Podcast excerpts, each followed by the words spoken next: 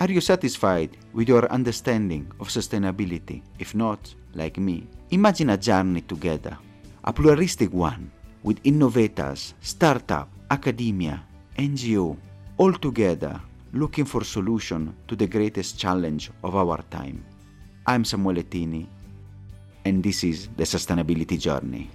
Welcome to another episode of the Sustainability Journey. And today I'm very pleased to have an author, a change maker, who has given a wonderful contribution how we can practically, you know, work and develop strategically in our farms sustainability with a new tool, the Sustainability Scorecard. I'm very pleased to have here the co-author together with Paul Anastas, Urvashi Bhatnagar. Thank you so much, Urvashi, for being here. Thank you for having me. Urvashi, I read the book and it's amazing and fantastic. I learned so much and it was really practical tool on how to embed sustainability in our farming, on how to foster and change the world. But before going there, and I'm sure everybody listening is eager too, we want to know your amazing journey. Absolutely. Yeah, I'm thrilled to speak about it. So I started my career in India and I was able to intern with a really incredible orthopedic surgeon, Dr. Uh, Mathew Varghese, um, who still practices in India. And he runs India's largest and last polio ward. And so a lot of the focus of our work was his, of his work is uh, reconstructive surgery uh, for post polio syndrome patients. And therefore, a lot of my work was focused on the rehabilitation uh, side of things.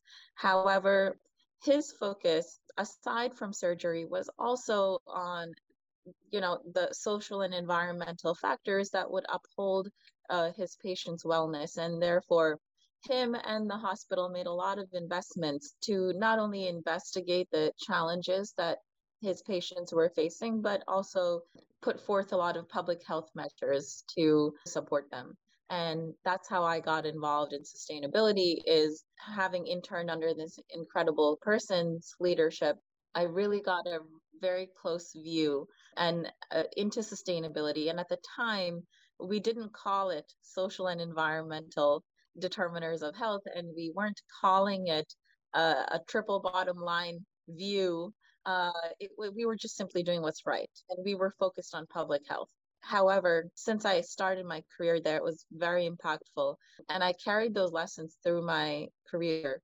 And so as I started to practice in the US and I um, or even when I got into consulting more in the strategy side of things, for me, it was very important to have a holistic perspective of a patient's journey or uh, even at the 50,000 foot level, to have a holistic perspective of the population that is affected by a certain condition and how to better their outcomes.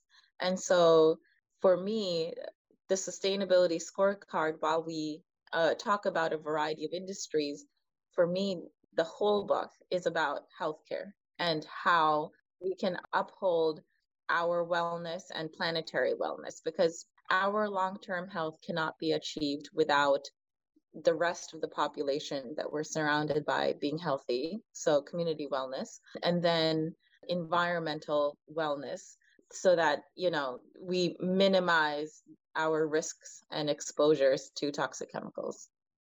That's wonderful. This combination that i really liked in the book the two you and paul the other co-author you come together. And i want maybe in the book there is the wonderful way you, you, met paul and you started your journey in yale and then you know paul anastas you know you can discuss is the winner prize for volvo in sustainability is the founder of green chemistry. How you met together in yale and you started this journey towards sustainability and the work you're doing? Yeah absolutely. Um, i was very fortunate to have met paul um, during my mba in my first year i was a student in his class uh, you know, uh, as you just mentioned, Paul is the father of green chemistry. And at the School of Management, he taught a sustainability innovation class wherein he provided a methodology to incorporate the 12 principles of green chemistry into management practices, but he also talked about how to innovate by leveraging the 12 principles of green chemistry. And of course, because this was the management school, we weren't diving into the chemistry, but we, we were leveraging his general themes to uh, help products and processes undergo a process of innovation. And so the class was very impactful and very informative um, and really helped not only take me out of my comfort zone, but also helped me approach problems uh, in a different way. Um, prior to that, I think I was always interested in a holistic approach, and I always made an effort to include social and environmental determiners into whatever solution we were developing. But Paul's methodology and his approach really helped streamline my focus and efforts and really created a great deal of impact in the work that I was doing. And so I approached him and asked him how I can get more involved. And of course, since then, uh, the, the rest is history. We um, I've been so grateful. I've been able to do uh, some publishing with him uh, related to green supply chains and health systems. Otherwise, uh, get more involved in you know the work that he does on with startups and firms, um, and then also write this book. And now, as you say, this book has come, you know, from the first MBA classes and the discussion. Then you know you bringing the healthcare, bringing also the work on green chemistry, being the father. Then together you have created this uh, wonderful and practical, as I, as I said, tool.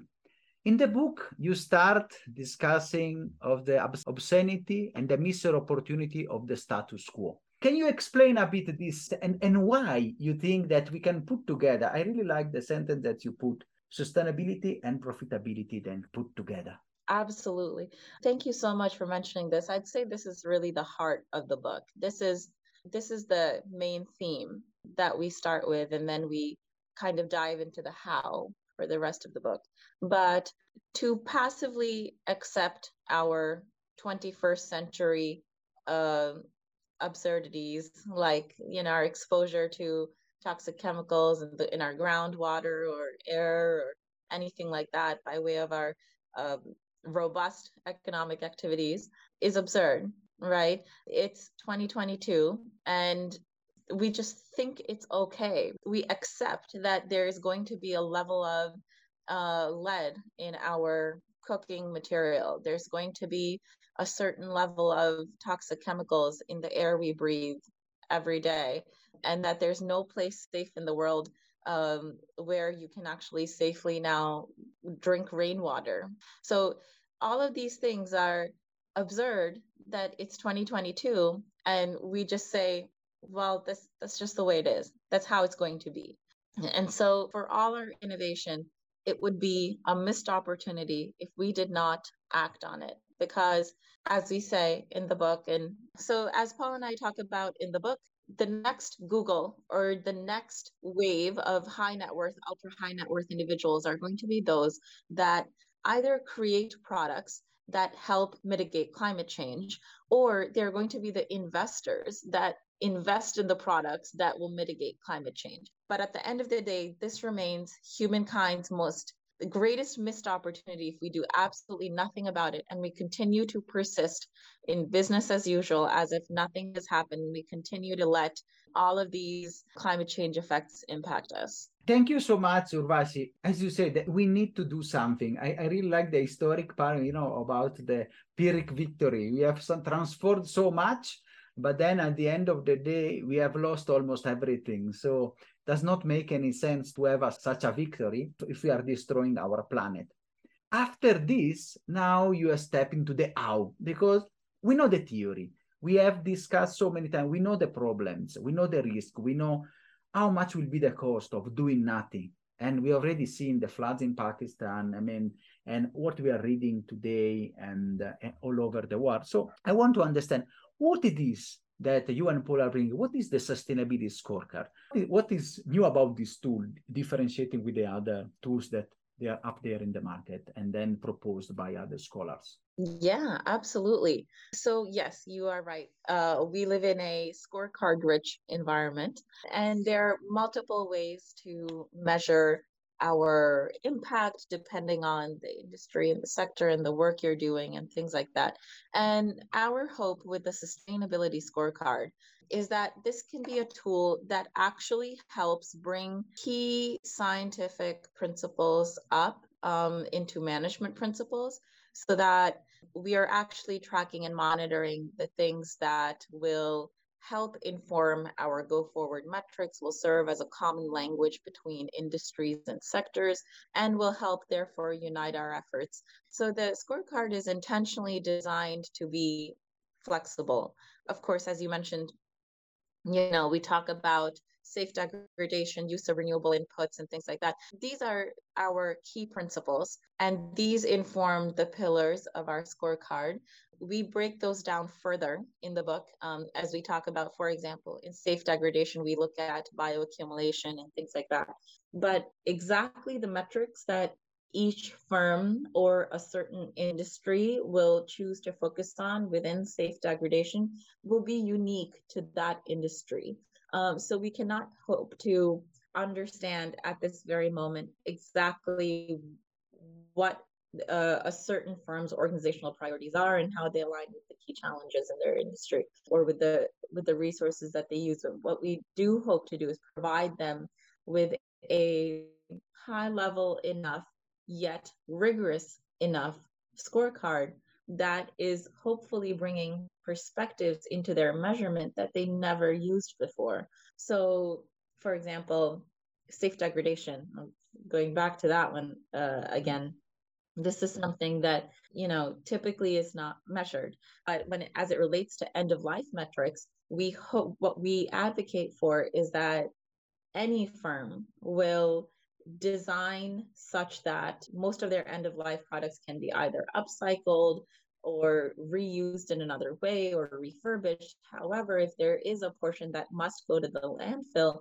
then this is a go forward approach as to how to analyze the afterlife effects of that product um, and to see in the design phase itself whether we can create any green alternatives that would help in safe degradation such that there is negligible to none impact to the surrounding community when that product does arrive in the landfill. This is how we hope that the sustainability scorecard is differentiated is that it is rigorous yet high level. It brings new perspectives into management that previously are used, you know, sometimes in environmental assessments or otherwise, but they haven't been brought together to inform a sufficiently high level executive assessment to inform a firm's go forward approach.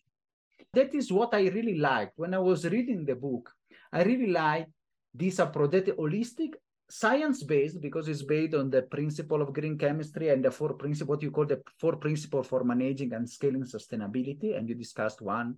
And how you know you change the perspective from the risk area i really like the hazard prevention and in reduction. What really impressed me in what you you wrote how we we embed sustainability in the design phase and the work that that we really need to do, how to transform, you know, the way we, we think products.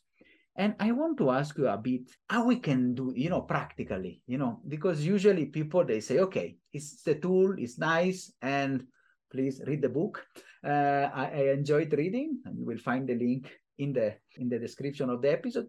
But I want to ask, since you have also now tested it in many company strategies, can you share a bit some success story? How practically does it work? And how you have translated the theory of the book in practice? Absolutely. So we have some wonderful examples that we get into the book, and I'll provide a few here. There are some firms that are doing incredible work that actually leverage our principles. If, for example, in the cosmetic space, as, as I've mentioned uh, before in other writing and in the book as well, um, there's a firm called P2 Science, um, but there are firms like that. Leading organizations in the world today actually leverage the 12 principles and, and the scorecard methodology to actually evaluate their material inputs and to understand in the design phase how they can remove reproductive toxicity effects or remove certain effects of their products in the design. So P- 2 Science is a great example of a firm that actually creates entirely new chemicals and entirely new formulations uh, that are then used in the cosmetic sector at this time and hair care sector as well. So they create entirely new formulations that such that when they you know eventually become cosmetics or eventually become hair care products they're benign by design what i mean what i mean by that is that they do not pose a risk to human health or the environment on use. So and much of the makeup as you know today um so if you go on ewg.com and you search for your favorite you know lipstick or whatever products you use it'll give you the effects of your daily exposure to those chemicals, right? Um, and so when we bring the scorecard into the design phase and we start designing for sustainability as a design constraint in our whole innovation process, it really helps inform a better output. Then there's from um, Airco Vodka, which is doing incredible work. Uh, they actually decarbonize by way of their technology. They developed entirely new technology to remove 13 pounds of uh, carbon dioxide from the air through the life cycle of their process. And at this time, they produce vodka and hand sanitizer. Uh, was something that they developed during the pandemic, and they were able to donate it to hospital systems throughout the country. These are two examples that of firms that already leverage this science. Otherwise, there are you know, uh, there's incredible work going on in the healthcare space. For example, Green Anesthesia, Dr. Jodi Sherman and Harriet Hopf at Yale and the University of Utah.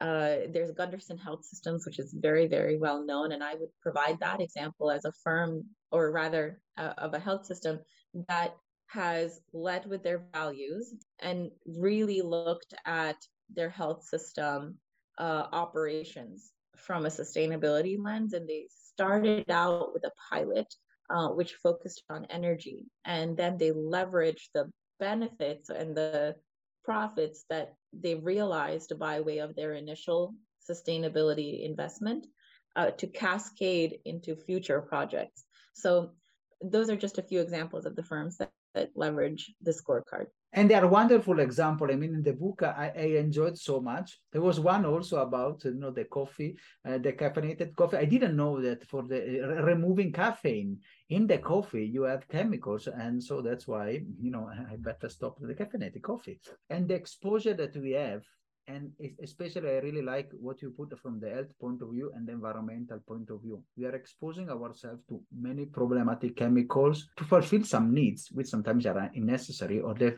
and that's why how the scorecard can help and the example you've given us to transform and really remove the hazard that are embedded in these products and the work we are doing. And now this leads to the question i mean people are listening. People usually, maybe they are managers, they are people that are interested in sustainability, maybe they lead teams or they lead small farms and they want to know, hey, okay, fair enough. But in the last part of the book, you tackle this way, how we can strategically embed sustainability in our farms. You know, you talk about design, leadership, strategy, how me I can do in my farm. Embedding sustainability in, in a farm is actually a unique use case that I don't believe we've discussed thoroughly enough in the book. So we do focus on firms. And um, so when we think about sustainability as a firm, what we really advocate for is to embed sustainability into your corporate strategy. So what happens then is that typically firms will embed sustainability into their marketing, you know, and and then it becomes and and that is important. Um, it's important for executives to make audacious claims. It's important for them to provide their employees and also externally their customers a north star and to help them understand where the firm is going. So that marketing component is important. But when sustainability gets owned by a marketing department, it ends up getting siloed. Uh, and the same happens when um, it's treated as a risk management function. And again, risk management is important, compliance is incredibly important. But at the end of the day, uh, again, it'll end up becoming siloed if it is not owned directly by the CEO's agenda, by a strategy and planning work group or committee. The stage where the world is right now in sustainability, I would almost advocate for not having a sustainability department at this time, rather having sustainability owned um, by the C-level executives at the top to ensure that top-down messaging and to ensure that the that it flows through all segments of the company and to be mobilized, of course, at the grassroots level to create that effective action. Another thing I would say is uh, to embed sustainability into corporate strategy is to actually leverage it as a design constraint. And so, what I mean by that is that when treated as just another line item by strategy and planning, or it's treated as just another line item by the innovation group, it becomes something that you are designing for or you are designing things out um, but but it is not a separate checklist that once you've designed something you must also make sure that it fulfills another set of criteria before it is released into the market so having it embedded in the design phase as just another line item as another product spec or you know certain product specs that shouldn't exist we advocate for that being the way to go i really like the holisticness of the model, you know, how we can put together. Now you embed sustainability really from the beginning, from the first step, not just at the end of the process or a nice to be or even some opportunistic utilization of sustainability, like from just the marketing team, not just embedded, as you say. And this is the way, you know, to bring up what you call the unexpected solution in planning for the work. It's really interesting. And um, on how we can work and discuss. And then I want to ask you this. You have launched the scorecard and what is the way forward of, uh, of you? And also you know we can shed a bit of light of the work of the sustainability center in yale. Where do you want to take it uh, the work that uh, you are doing? The work of sustainability i would say uh, globally has just started. And so, specifically, what we'd like to do with the book is hope that organizations globally embed it. Um, and so I welcome other leaders to chat with us um, and understand how we can specifically help them solve their problems uh, and their biggest challenges. Otherwise, in the future, we hope to have a trade association and a fund that actions our principles. Of course, some time to go on that. Um, but I hope that in the meantime, we can connect with leaders and help them innovate um, help startups embed sustainability into their, their innovation process and help leaders critically think about their biggest challenges and how they can incorporate sustainability into the solution. Looking at the chemicals part, that, which really also affected me when I was reading the book, is such important and such a have a big impact in our environment, in our life. And since we are approaching the end, I want to ask you, Urvashi, the final call to action to the people are listening to us, your final message. I would say that any leader anywhere is designing the future. Uh, you're not just doing your job today, but you are, in effect, creating the future for your kids and your community. And so every action that you take today, I encourage everyone to think about the products and the processes that they're a part of today and how they can influence a better downstream effect for those products and processes uh, by way of their everyday action and their everyday leadership. Thank you so much. It's, it's, a wonderful uh, message, and I hope who is listening is following up.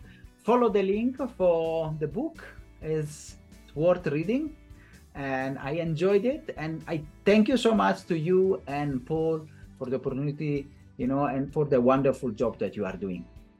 Oh, thank you so much. Thank you for having me. Are you satisfied after this wonderful episode? Let's continue together our sustainability journey.